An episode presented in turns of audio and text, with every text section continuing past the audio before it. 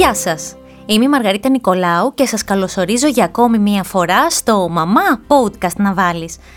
Στη σημερινή μας συζήτηση θα έχουμε κοντά μας το μεευτήρα γυναικολόγο και συνεργάτη του Mothers Blog Μενέλα Ολιγνό και θα τον ρωτήσουμε για το V-Back, μιας και πολλές μαμάδες θέλετε να φέρετε το δεύτερο ή το τρίτο παιδάκι σας στον κόσμο με φυσιολογικό τοκετό μετά την κεσαρική τομή; Γιατροί, γεια σας. Σας ευχαριστώ πολύ που βρίσκεστε κοντά μας για να δώσετε τις συμβουλές σας στις αναγνώστριες και ακροάτριές μας. Και εγώ χαίρομαι που είμαι μαζί σας για ακόμα μία φορά. Ξέρω ότι είναι ένα θέμα που σας ρωτούν πολλές ασθενείς σας στο ιατρείο σας, έτσι δεν είναι; Είναι αρκετά συχνό ερώτημα. Γιατί πιστεύετε ότι θέλουν να γεννήσουν με τη μέθοδο VBAC και όχι ξανά με κεσαρική τομή, μιας και με αυτόν τον τρόπο έφεραν στον κόσμο το πρώτο τους παιδί; Λοιπόν, ο φυσιολογικός τοκετός, για να είμαστε πιο ακριβείς, ο κολπικός τοκετός, είναι ο τρόπος που η φύση προέβλεψε για να φέρει η γυναίκα το παιδί της στον κόσμο.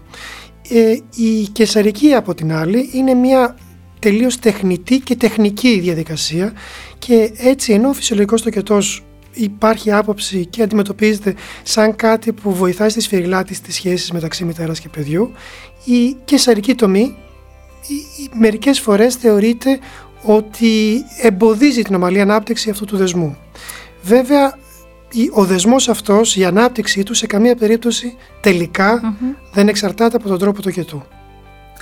Ποια πλεονεκτήματα έχει ο φυσιολογικός τοκετός μετά την κεσαρική τομή και ποια μειονεκτήματα; Το βασικότερο και ίσως το μοναδικό μεγάλο πλεονέκτημα που έχει ο φυσιολογικός τοκετός μετά από κεσαρική τομή είναι ότι ε, με τον τρόπο αυτό αποφεύγουμε μια καινούργια επέμβαση στη γυναίκα. Μια χειρουργική επέμβαση, μια κεσαρική, η οποία σε κάθε περίπτωση είναι μια σοβαρή επέμβαση. Τώρα, τα μειονεκτήματά του έχουν να κάνουν με τις επιπλοκές που μπορεί να προκύψουν. Μπορεί να πάει κάτι στραβά; Βεβαίως και μπορεί να πάει κάτι στραβά. Ε, καταρχήν, ε, να έχουμε υπόψη μας ότι η μήτρα είναι κατά βάση ένας ασκός, δηλαδή μια σακούλα. Τα τυχώματα της σακούλας αυτής, του ασκού αυτού, εν πάση περιπτώσει, είναι από μη. Ο μης αυτός, κατά τη διάρκεια του τοκετού, συσπάται πάρα πολύ έντονα γιατί προσπαθεί να προωθήσει το μωρό προς τον έξω Τώρα, η, μετά από κεσαρική τομή, η μήτρα έχει πάνω μία ουλή. Η ουλή αυτή, κατά τη διάρκεια των συσπάσεων του τοκετού, ενδέχεται να μην αντέξει και να ανοίξει. Να έχουμε δηλαδή αυτό που λέμε ρήξη της μητρα Και αυτό είναι μια επιπλοκή πολύ πολύ σοβαρή, γιατί θέτει σε κίνδυνο την, την υγεία της γυναίκας αλλά και του μωρού. Και του μωρού. Σε ποιες περιπτώσεις εσείς, σαν γιατρός, θα αρνηθείτε τη μέθοδο VBAC σε κάποια μέλουσα μαμά; Καταρχήν, αν η προηγούμενη κεσαρική έχει γίνει σε σχετικά πρώιμο στάδιο της κοίησης, διότι η τεχνική που τότε θα χρησιμοποιήσει ο γιατρός είναι τέτοια που αυξάνει τις πιθανότητες ρήξης της μήτρας σε επόμενη ε, φυσιολογικό τοκετό. Mm-hmm. Ε, επίσης η προσπάθεια για κολπικό τοκετό εγκαταλείπεται αν και σε αυτή την κοίηση υπάρχουν ενδείξεις για κεσαρική τομή. Δηλαδή, ε, αν το μωρό είναι ισιακό, αν το μωρό είναι εγκάρσιο ή αν υπάρχουν επιπλοκές όπως είναι η προεκλαμψία ή αυτό που λέμε ενδομήτρια υπολοιπόμενη ανάπτυξη, δηλαδή το μωρό δεν αναπτύσσεται με την ταχύτητα που θα θελαμε Και επίσης αν έχει ξεκινήσει πρόωρος το κετός σε πολύ πρώιμο στάδιο της κοίησης, γιατί τότε ε, ενδείκνει την κεσαρική τομή για την προστασία του μωρού. Το feedback μετά από περισσότερες από μία κεσαρική τομή είναι εφικτό; Εφικτό είναι, δεν ενδείκνυται. Με την έννοια ότι όταν, έχει, όταν έχουν υπάρξει περισσότερες κεσαρικές τομές, mm-hmm. η ουλή που συζητήσαμε, για την οποία, στην ναι. οποία αναφερθήκαμε προηγουμένως πάνω στην μήτρα, είναι πιο αδύναμη και είναι, οι πιθανότητες να σπάσει είναι πολύ περισσότερες. Ενδεικτικά να πούμε ότι αν η ρήξη μήτρας μετά από μία κεσαρική τομή οι πιθανότητες αγγίζουν το 1% ίσως λίγο μετά από δύο αγγίζουν το 10%. Δηλαδή 10 πλασιάζονται. Πιστεύετε ότι μία μαμά οδηγείται στο φυσιολογικό το κετό μετά από την κεσαρική τομή απλά και μόνο για να ικανοποιήσει το εγώ της, για να νιώσει δηλαδή πλήρης σε περίπτωση που την πρώτη φορά γέννησε με κεσαρική τομή. Και το λέω αυτό γιατί υπάρχουν εκείνες οι ενοχές που συνήθως δημιουργούνται στις γυναίκες που δεν έχουν ζήσει τον πόνο του φυσιολογικού τοκετού και σχολιάζονται ως λιγότερο δυνατές μάνες από εκείνες που έφεραν στον κόσμο τα παιδιά τους φυσιολογικά. Λοιπόν, εγώ θα ξεκινήσω από τον πόνο που αναφέρεται, γιατί και ο πόνος του φυσιολογικού του κετού αυτή τη στιγμή ε, αντιμετωπίζεται πάρα πολύ αποτελεσματικά χάρη στην επισκληρίδιο. Mm-hmm. Το επιβεβαιώνω αυτό. Ναι, το οπότε, οπότε πλέον ο πόνος δεν έχει τη σημασία που ίσως είχε παλαιότερα.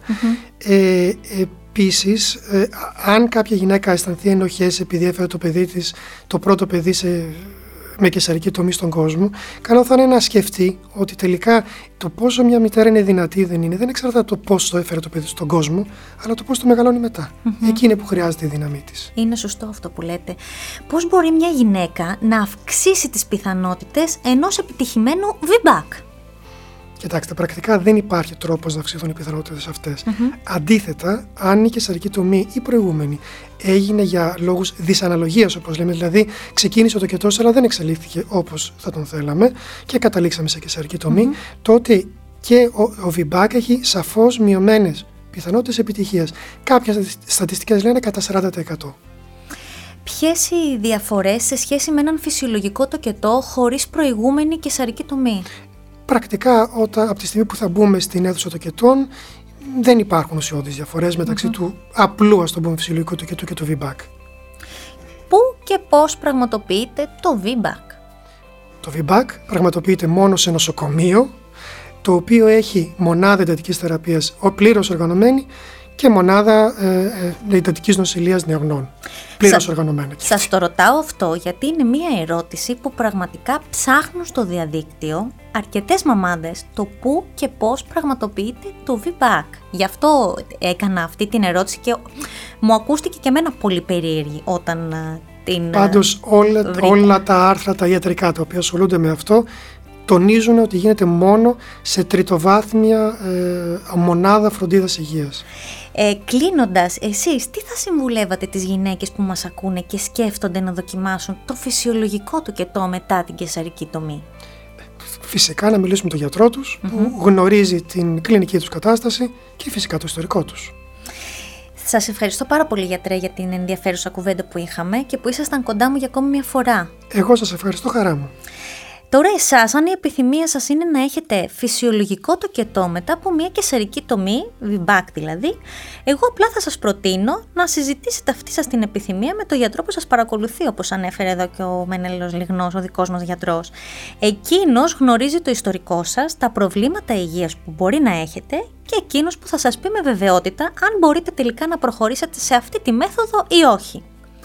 Είμαι η Μαργαρίτα Νικολάου και σε αυτό το σημείο ολοκληρώθηκε η συζήτηση που είχαμε με τον μεευτήρα γυναικολόγο Μενέλα Ολυρνό. Εσείς, αν θέλετε να ακούσετε podcasts που σχολιάζουν την επικαιρότητα και φιλοξενούν θέματα για ό,τι συμβαίνει γύρω μας, δεν έχετε παρά να ρίξετε μία ματιά στο podcastmedia.gr. Εκεί θα βρείτε και όλα τα δικά μας podcasts. Σας ευχαριστούμε που ήσασταν μαζί μας για ακόμη μία φορά και ανανεώνουμε το ραντεβού μας για την επόμενη εβδομάδα στο «Μαμά Podcast να βάλεις». Γεια σας!